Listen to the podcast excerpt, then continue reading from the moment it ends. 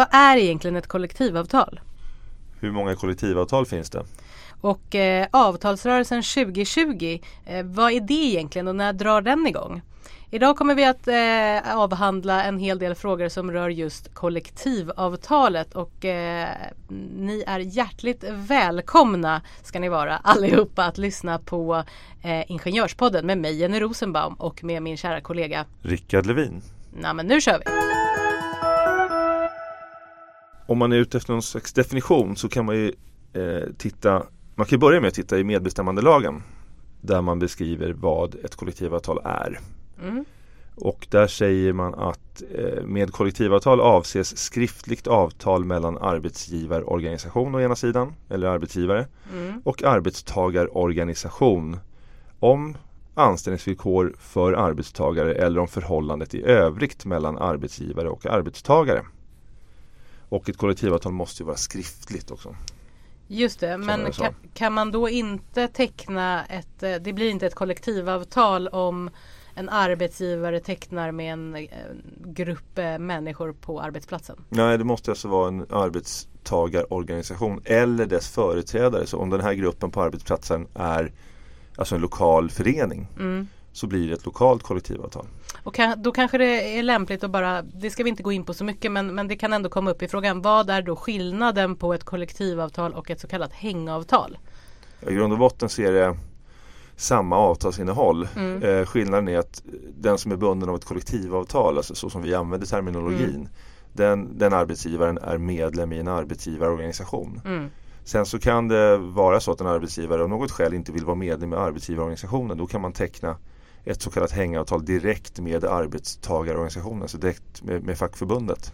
Precis, men det man kan Då säga hänger man på det befintliga avtalet i branschen. Det är därifrån Precis, men det man kan ändå, eh, som kan vara en liten myt, är ju ändå att när man säger att man har, ja men arbetsgivarna bara hängavtal, det är fortfarande samma avtal som man Ja. ska följa. Så att det finns inga Samma skillnader avtal. i. Ja, precis. Samma skyldigheter men Mm. man har ingen arbetsgivarorganisation bakom Nej, sig. som kan hjälpa och stötta. Ja, men eh, när man då tänker eh, kollektivavtal så är det ju så att eh, kollektivavtal kan innehålla massa olika bestämmelser.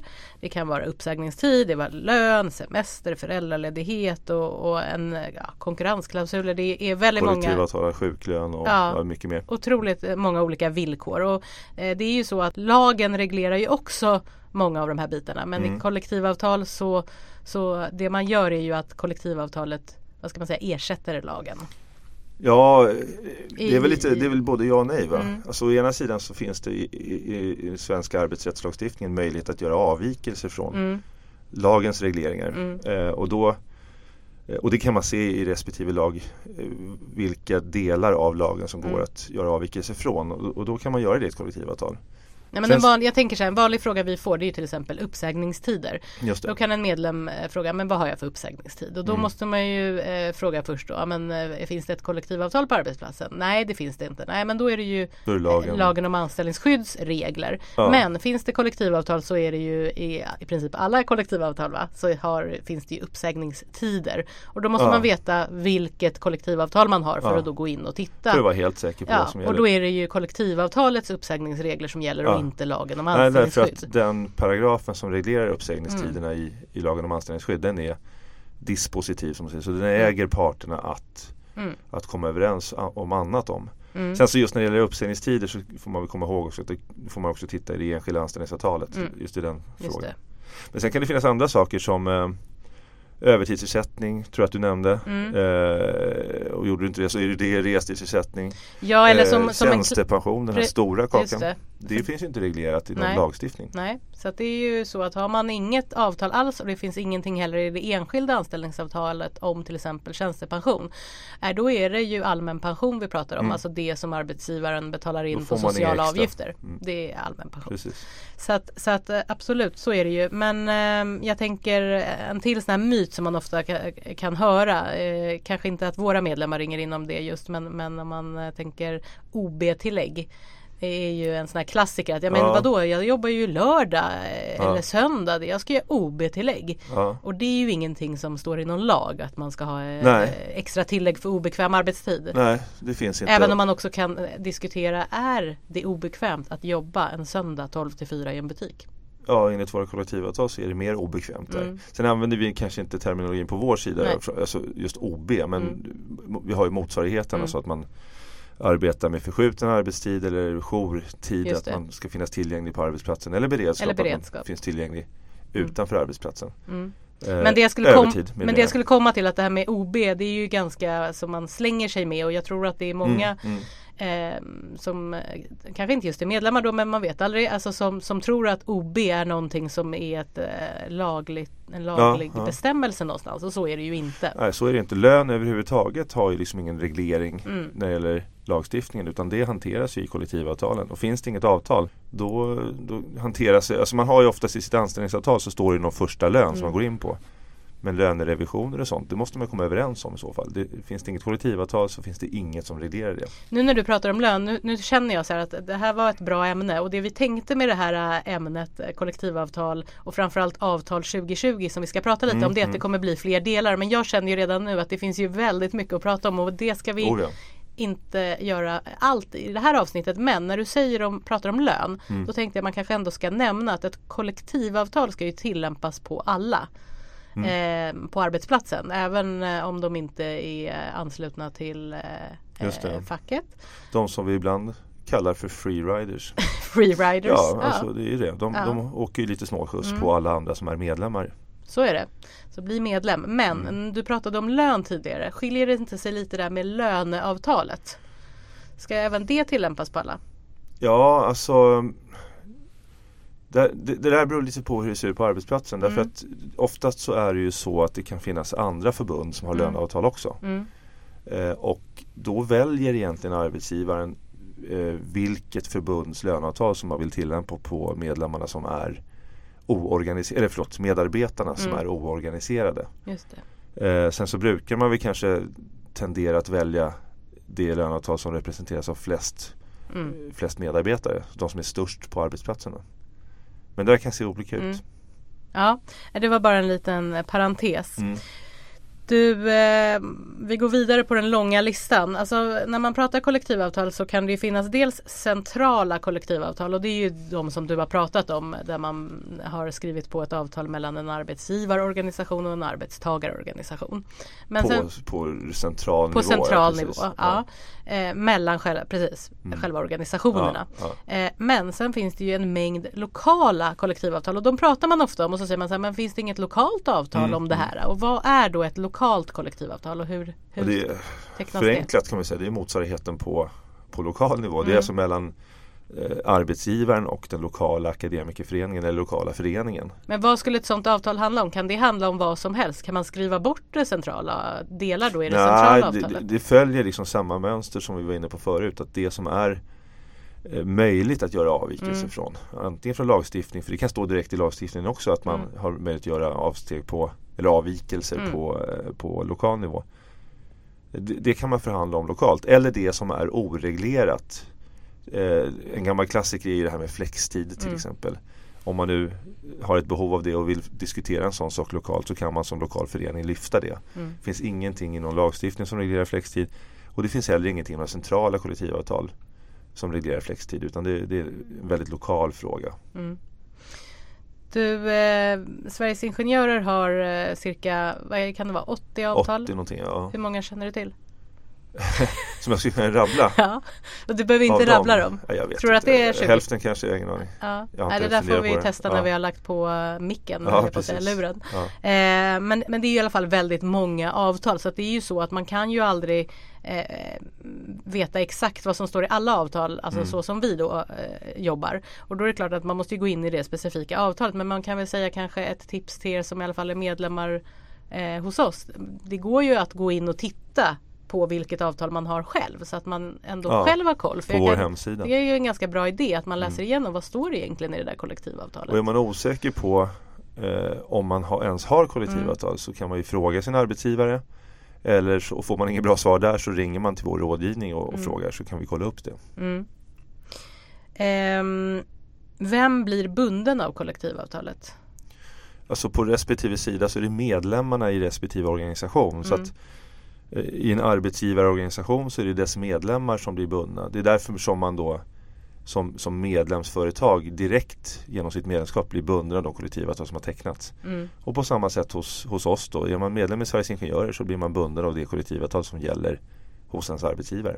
För det här kanske blir nu, för nu, nu sa vi att vi skulle ha flera delar. För nu tänker jag så här, men det kanske vi ska gå in i ett annat Mm. avsnitt om det här med eh, om man tillhör ett eh, förbund så kan det ändå ägas Ja, just det. Ehm, Alltså själva avtalet kan ha tecknats eh, av Sveriges Ingenjörer till exempel Ja. och då kanske vi företräder andra som inte bara är medlemmar i Sveriges Ingenjörer. Men Ja, vi kan ju återkomma till det men, Mm. men kort kan man ju säga att det är ju Det blir lite rörigt Mm. på Saco-sidan just för att det är så många olika förbund. Mm. Och vi finns ju ibland på, på samma arbetsplatser men i olika storlek då. Ja. Så att, eh, om man ta- tar industrin som ett enkelt exempel så är ju så gott som alla avtal är ju, tecknas ju av eh, Sveriges Ingenjörer. Det är mm, vi som är avtalspart. mm, Och eh, det innebär att det är vi som förhandlar avtalen, det är vi som är den part som arbetsgivarna har skyldigheter Mm. gentemot. Mm. Däremot så organiserar ju sig lokal, alltså eh, SACO-förbunden också dess medlemmar lokalt tillsammans.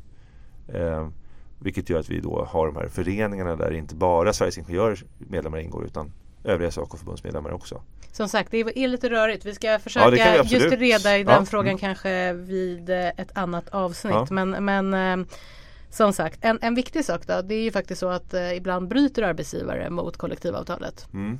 Och hur, hur spänner vi våra muskler då? Det där beror lite på hur man vill, hur man vill vad som har hänt såklart, vad de har gjort och hur man vill hantera det. Men bryter man mot en, mot en lag eller ett avtal så finns det ju sanktionsmöjligheter i de här fallen. Kan man sätta sig på golvet och strejka? Nej, strejka ska man akta sig väldigt noga för. Man får inte strejka så länge som en arbetsgivare är bunden av kollektivavtal. För För det är en ganska viktig Ja. parameter tänker jag. då råder det ju så kallad fredsplikt. Eh, och då, då får man inte strejka och arbetsgivaren får inte hålla på och lockouta eller Mm. alltså motsvarigheten. Då. Mm. Så att det får man akta sig för. Eh, men däremot så ska man ju via sin lokala förening för det är oftast de då som, som upptäcker det här, alltså de förtroendevalda. Mm. Eller där det inte finns sådana eh, kontakta förbundet och få hjälp. Så då får man ju påtala felet för arbetsgivaren och se. Återigen, det, här, det beror ju på vad det är för fel. Mm. Men man skulle ju kunna driva ett skadeståndsärende till exempel. Mm. Eh, Men en dialog är aldrig fel att ha med. Dialog är bra och dialog är någonting som eh, vi kommer komma in på när det gäller eh, det som eh, lit, egentligen den större delen av det här Mm, avsnittet ska mm. handla om. Men det blir ju aldrig riktigt som man tänker sig så vi får ha en del Det- två det blir helt som enkelt. Det blir. Det blir som det Ja. blir. Avtalsrörelser 2020. Ja. Då kommer nämligen nya kollektivavtal att tecknas på den privata sidan ska vi säga. Och det Ja, kanske vi ska slänga in att det är ju lite olika, ser ju lite olika ut på privata sidan och när vi pratar om stat eh, och sen kommun och landsting. Ja men så är det. Och det, det precis som du säger, vi, vi får köra, vi, eller tanken är att vi ska ha flera delar, Mm. eh, flera avsnitt av det här. För att avtal 2020 eller avtalsrörelsen som Mm. kommer vintern 2020 Mm. Den tänkte vi med det här avsnittet börja bara prata lite om. Precis, det här var lite inledningen. Ja, lite men, så. men ska vi ta innan vi bara går in på avtal 2020 väldigt, väldigt kort vad skillnaden faktiskt är mellan stat, absolut. alltså offentliga sidan och privata Absolut. sidan. Och det är ju så att i slutet av mars så, eh, 2020 Mm. så, så löper de flesta, alltså sista mars, så löper Mm. De flesta avtalen ut på tjänstesidan och på industrisidan. Det är några avtal som avviker, kanske löper ut någon månad, ett par månader senare. Mm. Och de har tecknats kan man säga på tre, tre år och tidigare fallet, var ja. det årsvis. Nå, det, alltså Historiskt har det ofta, oftast varit tre år. Mm. Men det har varit årsvis nu. Ja, de senaste, Senaste. gångerna Ja. före det här så har det Mm, varit årsvis. mm, så det, mm. sånt där beror på konjunkturen och vad man kan hitta för lösningar. Eh, men det här är en treårsperiod som vi befinner oss inne i just nu. Och det innebär att den avtal 2020 och avtalsrörelsen den, den kommer ju vara skarp under vintern 2020 när vi ska förhandla fram nya avtal.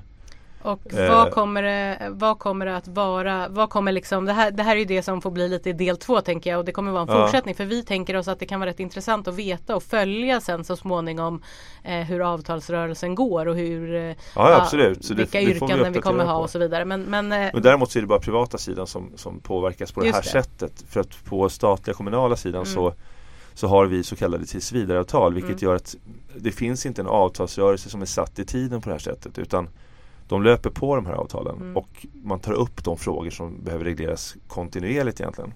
Sen så har man koll på vad ens medparter eller övriga parter på avtalsområdena gör. Så att det, här gäller vad jag förstår bara akademikerna.